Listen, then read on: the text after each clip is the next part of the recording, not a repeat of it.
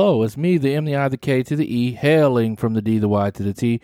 That's the abbreviation for the city called Dayton, and I'm sending you good sensations and vibrations. And remember, I'm just saying, I want to talk to you from the subject, bro, you switched up. Again, that's bro, you switched up. You could say bro or bruh, whichever one you want to say. But I was just looking over this year and it was funny because at the end of this year, the last two months of this year, as a matter of fact, um, that's when life started to switch up. And usually, when you think of switching up, you think of something bad. You think of somebody who was one way switching up on you, um, which can be kind of devastating sometimes, especially if you were friends for a long time. But then there's also a switch up in a good way because you were being too comfortable and during that time when it was time to make the transition, it was so uncomfortable you went crazy and said, "Oh man, I'm just I just can't do this." But at one time you were living in both places, at both jobs or still transitioning. And as you stayed like that, the problem is that the mentality to go ahead and complete and execute was compromised and it was costing you. So you had to go ahead and change up and switch up. Switching up again is making room for something new. So life may be switching up on you right now, but it's switching up in a good way to prepare you for something bigger, for something better.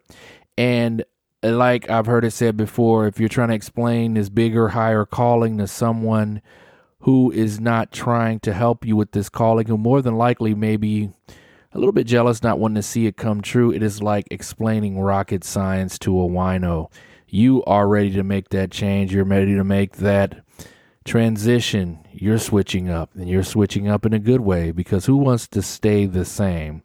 As has been said before, I'm pretty sure you heard this, so I'm not going to try to act like it's my own material, which I would not do anyway and shouldn't be doing.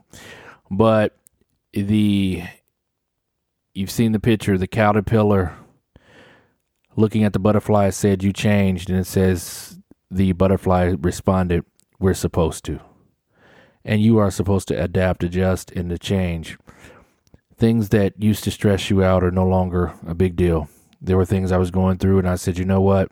I'm too big for that.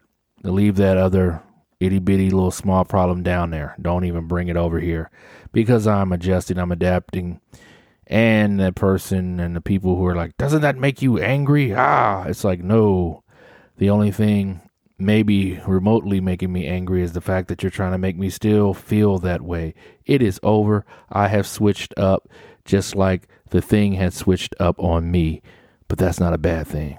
It's time to adjust, to adapt, to elevate. You have once again come into the land of Mike Believe, a place that makes Emerald City look like a pile of green rocks. Wonderland Wonder Why it was created in the first place, and Never Neverland wish that it was never created at all. And I encourage you to dream like you'll live forever, but please live like you'll die today. I quit.